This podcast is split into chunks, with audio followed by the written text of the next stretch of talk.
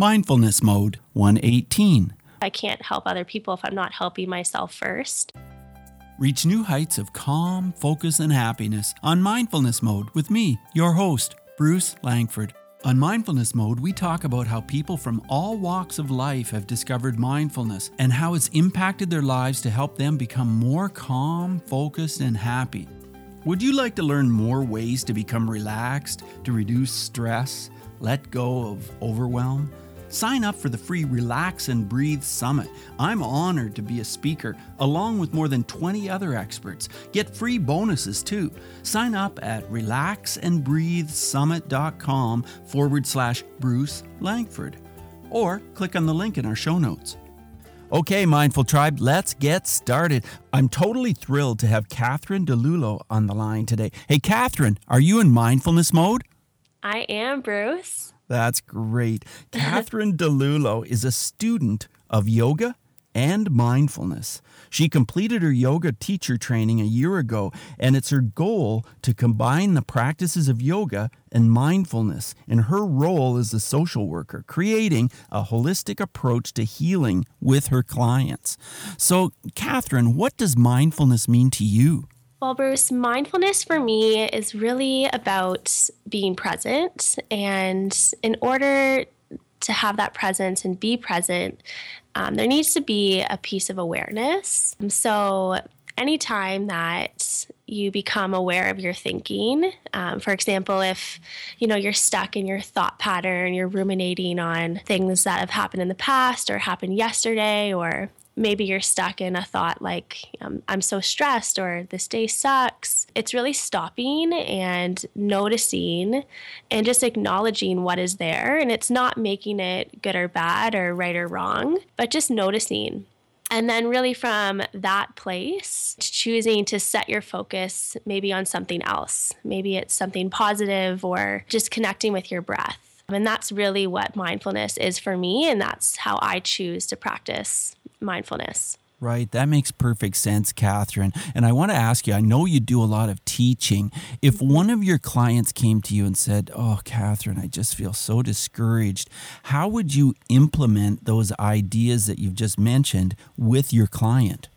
I think the first step is just noticing and and that's the I think the biggest part, that awareness piece, is when you can really catch yourself in those moments of, you know, I'm not I'm not being present. I'm I'm stuck in another thought. I'm not here with the people that are in front of me. But just noticing that. That's really that is the hardest part. And from that noticing piece, maybe then implementing strategies like maybe I take three deep breaths in this moment, just something really simple.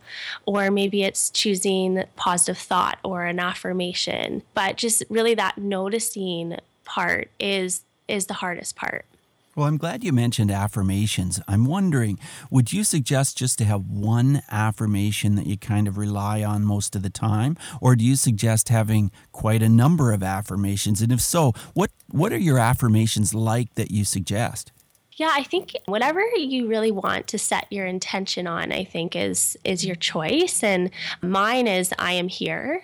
And when I say that to myself, it just really it stops me in my tracks and and it really brings me to the present moment. But it can be I am free or I am love, like whatever you want to create for yourself in that moment. It's really open to to you and any and creating any possible affirmation, I think um, you shouldn't limit yourself. Whatever you want for you and yourself in that moment, you should create. Let's talk about meditation, Catherine. Is that something that you participate in? And if so, can you tell us what your meditation looks like? Mm-hmm. Yeah. So for me, meditation was always really challenging, even when I started practicing yoga. And, um, you know, you finish your practice and you're lying in Shavasana, which is kind of that final posture in yoga, or corpse pose is what, what we call it. And the, the instructor would say, you know, take some time here and just connect with your breath or just maybe meditate or just take some time for yourself. And I was always the first one out of the room. But it's really taken me the time in the practice to to just get still. I feel like in life, we're always on the move. We're always thinking about what's next and how can we just take a moment and just allow our mind just to quiet. And that's really what it looks like for me. And and it is, you know, I always incorporate something in my bedtime routine if it's just taking five ten minutes to sit quietly and just breathe. But also going for a walk, like that's meditation, journaling. I've recently started coloring, walking through nature. Like those are all different ways to just be present and meditate and just connect with where you are in that moment. That's great. Yeah, just connecting is is so important and I mm-hmm. think so many of our listeners understand that, but if someone just doesn't quite get it and they're just not sure what you mean by connecting, what would you say to them? I would say finding a place where just allowing the thoughts to disappear in your mind. And thoughts will always pop into your mind. That's just human nature. But just noticing when those thoughts are there and just allowing them to pass and then coming back to your breath and there's some great ways if, if you're having a hard time connecting, great grounding exercises is what we call them. So maybe it's placing your feet on the floor and just noticing your feet touching the ground. Or maybe it's just lengthening each round of breath and feeling that in your body. So there's a lot of different ways that you can connect and just finding what works for you is ultimately is ultimately the best. Well, Catherine, I'm really excited for you. You have your whole career ahead of you. You've already started teaching, but basically, you're going to go back to school and get a master's in social work, and you're going to work all of these tools and these skills together and help people really huge numbers of people throughout your life, I'm sure. So this must be so exciting. But let's go back. What inspired you? Was it when you were a young girl? Tell us what really got you on this path toward helping people. Yeah, I um well, I grew up as a really active person. I danced my whole life and was always involved in in other activities. And for me, yoga was more just about you know, to stretching and more of that physical asana is what we call it, that physical practice. And growing up, like I experienced bullying and and had those pieces of of anxiety and and insecurities. And it wasn't until I really furthered my practice in yoga that I was able to really work through those thoughts. And I started working for a company called Lululemon Athletica four years ago. And they are a company that's really rooted in yoga and also really pushes their employees to set goals and go after, you know, what you truly want in life. And yoga was always something that was kind of on the back burner. And it's something that really interests me, but I wasn't too sure about about doing my yoga teacher training, but it was, you know, through having that active lifestyle and and the company that I work for that I chose to complete my yoga teacher training and that experience was life-changing. And I completed my yoga teacher training with um, a school called Deva Tree and it's actually um, the classes were here in London. And Deva Tree, their goal is just about loving yourself and finding that self love and how you can bring that to your students in your community. And it was just an, an amazing experience. Wow. It really sounds like you've had some exciting things happen as part of your journey here. I want to go back to Lululemon Athletica because mm-hmm. it sounds like that was really pivotal. It sounds like their philosophy really kind of changed the way you thought about things. Can you expand a little bit more mm-hmm. on their philosophy and what it meant to you at the time when you first started with them? Yeah. Um, so when I first started working for the company, I didn't know too much about um, kind of what they were about. Um, and I thought it's just like a retail, a clothing company. I'll just get a part time job. Um, and really, after my training and working through, you know, the first year that I was there, I really learned that they are so much more than a retail company. And the company is so invested in their people and, and you know, what finding what their what their people want to get up to in life. And really, we do goal coaching sessions and we have our goals posted on the walls in the back room. And and we also connect with our community and really lucky to have led a few goal coaching sessions with the London community. So it's really amazing that they've really tapped into something important and really caring for their people is a, a, huge priority for them. So that working for the company has been amazing. And, and of course, they are rooted in yoga. It's a yoga company. It was founded in Vancouver. It started as the bottom floor was a design studio and the top floor was a yoga studio. And that's really how the company started was through the roots of yoga. Well, that is really interesting, and it sounds like they've really they've really expanded. How large is this company? So I think there's over 300 stores worldwide now.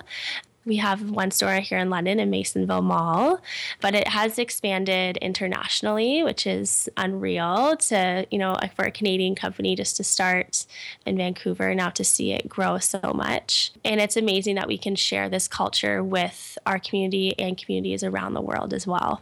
Right. And it sounds like because you've been with the company for four years that you really feel invested in the company. You really feel part of it. Have they motivated you in a big way? 100%. And um, I feel like a different person from when I started working for the company to now and and not just obviously growing as a person but the tools that they provide um, the development pieces and um, yeah they just teach you so much about who you are and how you show up for the people in your life which i think is such a valuable lesson to learn Right, that is really exciting, and and Catherine, just just for you, Mindful Tribe listeners, Catherine has mentioned London a couple of times. Catherine is located in London, Ontario, Canada. It's a great place to be located because there's a lot of focus on yoga here. There's a lot of focus on mindfulness as well. Let's look at where you're going. I know that you're going to be studying social work and further, as you've already studied it, but you're going to be going for your master's. What do you hope to do in the field of social work specifically, Catherine? My ultimate goal is to really combine the principles of yoga and mindfulness into my work as a social worker and really bringing in that mindfulness based practice um, with people and what that kind of looks like is really connecting the mind and the body. There is such a strong connection there that sometimes can be missed in therapy and, and just in life in general. So, my goal is to really draw that awareness to people and that connection to really create those mental shifts and change in, in people's lives. Well, that is really exciting. And I know earlier, Catherine, you mentioned about coloring and that that's uh, something that you do for your own personal mindfulness. Tell us why you think coloring has become so big and it's such a powerful way for so many people to connect. Why is that a powerful way? I think it, it's interesting. Um, I only started coloring when I started my yoga teacher training, and it was one of the first things.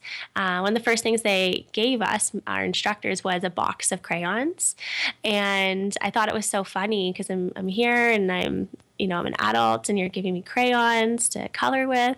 But really, coloring for me, it, it just disconnects me from my thoughts. And there's just something so relaxing about, and you don't have to even draw a picture. Like some people have coloring books that they color in, but you can just take a blank piece of paper and just create anything you want. And I think it's not placing that judgment on yourself. Like whatever you create in front of you is perfect. And, and, um, yeah, there's just something so relaxing about coloring. I think people are allowing that inner child to maybe come out a little bit and not and not judge themselves for that. Well, I think it's so interesting because I do a lot of reno work and I've been in Home Depot a number of times and noticed that they have a display, a coloring book display. And I'm like, oh, mindfulness at Home Depot. Well, why yeah. not? Why not? and I do have a male friend that likes to do that as well because I know that in the past, I kind of associate coloring with uh, more of the female friends I have. They're kind of into that more than some of the male friends, mm-hmm. but it really is something that can help us all. Yeah, 100%. I agree with that. No matter what the gender, um, coloring is something for everyone, and no matter at what age either. So let's talk about dance. I know you mentioned that dance has been an important part, certainly, of your childhood. Mm-hmm. What did you think as you were learning dance and doing that? What are the thoughts that went through your mind, and how did that change your way of thinking? For me, dance was always that that self-expression piece. It was for me to kind of show my creative side and and I love I just love dancing. I think it's um, so beautiful just to watch as well. But it really allows you to get in tune with your body and just connect to kind of your breath and your movement and which is very similar to yoga in the sense. And even as a teacher now, I find myself when I'm planning my classes, it's like choreographing and putting those routines together. So it's very similar in that sense friend of mine is really into creativity and she claims that so many of us really we're missing that piece in our life. We're missing that piece of being creative and and we just don't have we don't have enough creativity in our life. Her name is Elizabeth Johnson. She has ownyourcreativity.com and she's constantly running programs to help people with their creativity. So that's a really important thing for sure to have mm. creativity. So, Catherine, you're going to be moving to Toronto, and that's a, a certainly a faster paced life than it, it is here in the city of London, Ontario. How are you going to deal with that fast pace and the pace of study and keeping up with your tests and exams and all that kind of thing? How are you going to remain mindful through that experience? Yeah, that's a great point. Yeah, Toronto is very different from London, Ontario, and I think for me, uh, kind of where my mindfulness really grew was was being a student. I attended Western for for my for my one undergrad. I um, went to King's University College here in London and just practice yoga here and there obviously to support my dancing, but also just as a stress release. And then I did my bachelor's of social work through the University of Waterloo that was a really busy time for me.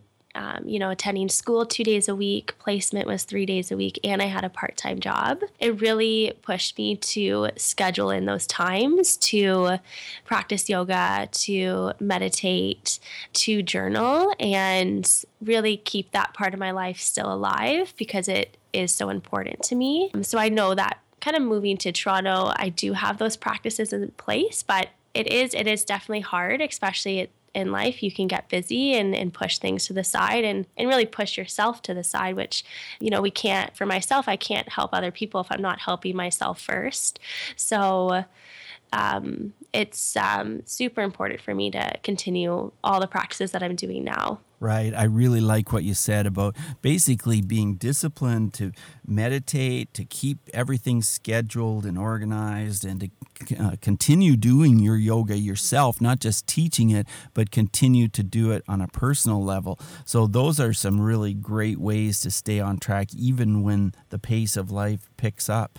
Mm-hmm. Catherine, I've worked in bullying prevention for some time, and you mentioned earlier about being bullied when you were younger. And I know mindfulness can really make a difference in this area. Can you share with us an incident that happened with you related to bullying? Yeah, I was very much bullied, and I would say in elementary school mainly. And it's tough because you're you know you're a child you're in this state of change you know changing physically mentally emotionally and it's it was tough you know for me most of my the bullying that i experienced was more verbal and like being picked on or and really it, it mainly developed just like insecurities and that anxiety piece that I mentioned earlier. And really that feeling of, you know, I'm not good enough or I'm not good enough just being who I am and makes you question who you are. Just through the mindfulness work that I've done now, um, I feel like it totally could have helped me just finding that self acceptance and that self love and and just having that kindness and compassion toward myself. And I, I wish that you know, it, it could be integrated more into schools, um, not just mindfulness, but even just the, the practices and principles of yoga. Especially as a yoga teacher now, I've I've been able to teach a really amazing teen program for the City of London, and you know, allowing my students the opportunity to just connect with their breath, stepping away from the busyness of school and their life, and just be mindful um, has had huge benefits for them. Right. It sounds like since you had that experience, then it really works for you to help other other kids. How old were you, Catherine, when you first remember being picked on verbally? I would say I was probably nine or 10. Yeah, tell us about that. A lot of it was uh, like on the schoolyard or just like at recess. But, and then as I got older, you know, technology and it's even picked up even more now obviously but on like msn messenger and getting you know messages that you know no one likes you or you're not a good person. And and those are those words are just so hurtful and do stay with you you know into your adulthood. And it does reframe you know your thinking about you know who you are as a person and it and it's so, so challenging for kids to really separate themselves from that. And one thing that i will always take away with me from my from my yoga training and just working through self-development tools now as an adult is that other people's actions are are a reflection of who they are and not who i am. And it's taken me a really long time for that to really settle in and not be so affected by even as an adult if someone says something to me that's hurtful to not internalize that. What would you say, Catherine, if you suddenly ran into one of those people that sent you one of those really cruel messages? What would you say to them today? You know, I'm I'm a big believer in in spreading love and and not, you know, retaliating or and and holding that bitterness and and I think that, you know, everyone walks a certain path in life and we can't judge, you know, where they've come from. And, you know, I, I would only just send love to anyone who has ever said anything hurtful to me just because everyone learns or chooses to partake in certain behaviors or activities. And there's a, a, reason for that. And maybe it's something that they've learned in their in their childhood and or they've experienced in their life. So i think i think it's just important just to give back love to those people well, you're right. Everybody's on their own journey, and we never really know why mm-hmm. they've arrived at a certain point in time, do we?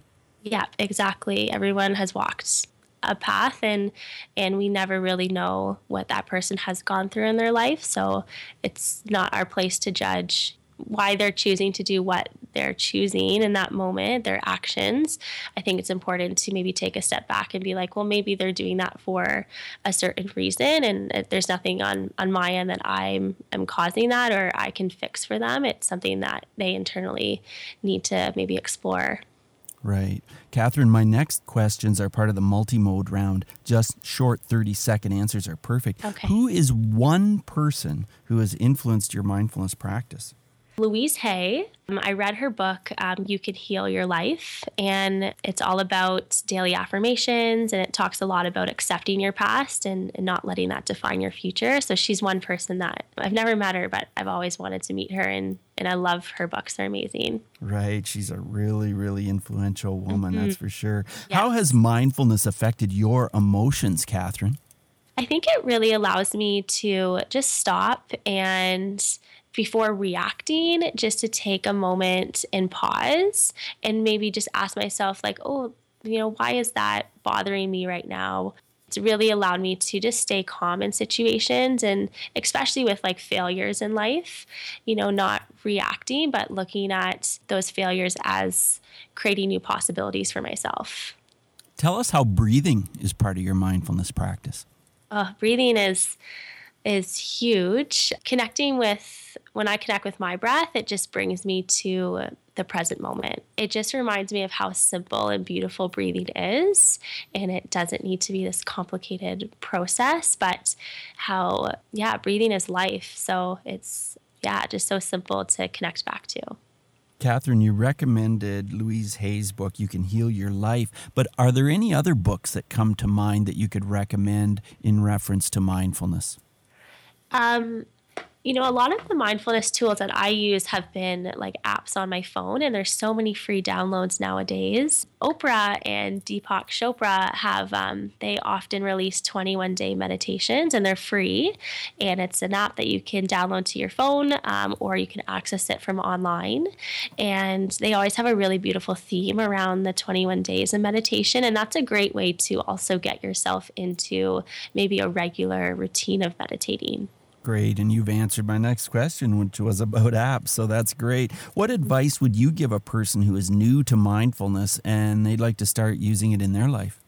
I would just say that just like yoga is a practice, mindfulness is a practice as well. And just to be generous with yourself and, and don't be so hard on yourself if, you know, if you did get distracted or your mind did wander, but it's a practice and and just starting maybe maybe you just take three deep breaths every morning or and maybe that progresses to a bit of a longer meditation, but just allowing yourself to explore the practice. Catherine, it's been such a pleasure to talk to you today, and it's it's really exciting to talk to you, knowing that you're just launching this this career, helping people with mindfulness, yoga, social work that you're doing. If some of our Mindful Tribe listeners are thinking, geez, I would like to connect with Catherine. How could they do it? And how could we learn more about what you do? Yes, um, as you as you mentioned, I'm very new to this practice, especially as um, as a social worker, and I'm hoping you know after this year to really create a community of people and bringing people together people can connect with me through Facebook or they can email me. Um, it's my last name and my first name at gmail.com. But I will in the future hopefully have a website and more resources to provide for everyone. Okay, well, let's get that down. Your last name, your first name. Is there a period in between that and nope. and oh, no period? So it's uh, let me let me get this straight. DiLullo. So it's D I L U L L O. Yeah. Then Catherine K A T H E R I N E at gmail.com. And what's uh, your Facebook connection here? It's just my first name, Catherine, and my middle name's Anne. So A N N E. Okay, great. So this would be awesome to connect with you, Catherine. So thanks again for being on the show. Really great to talk to you, and all the best in your future, Catherine. Thank you so much, Bruce. Thank you so much for having me. You're welcome. My pleasure. Bye now. Bye. Thank you so much for joining us today on Mindfulness Mode. For insightful blog articles and show notes for every episode, check out mindfulnessmode.com. If you've enjoyed this podcast, you could help us out by clicking on the iTunes link on our website and leave a rating and review. Till next time, Mindful Tribe, use what we've learned today to reach new heights of calm, focus, and happiness. Stay in the mode